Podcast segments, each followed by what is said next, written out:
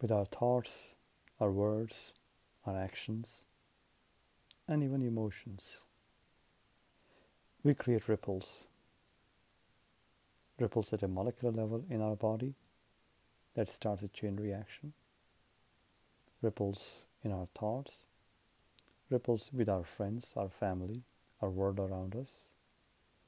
And sometimes these ripples pass on and they become bigger waves. Now we need to make a decision.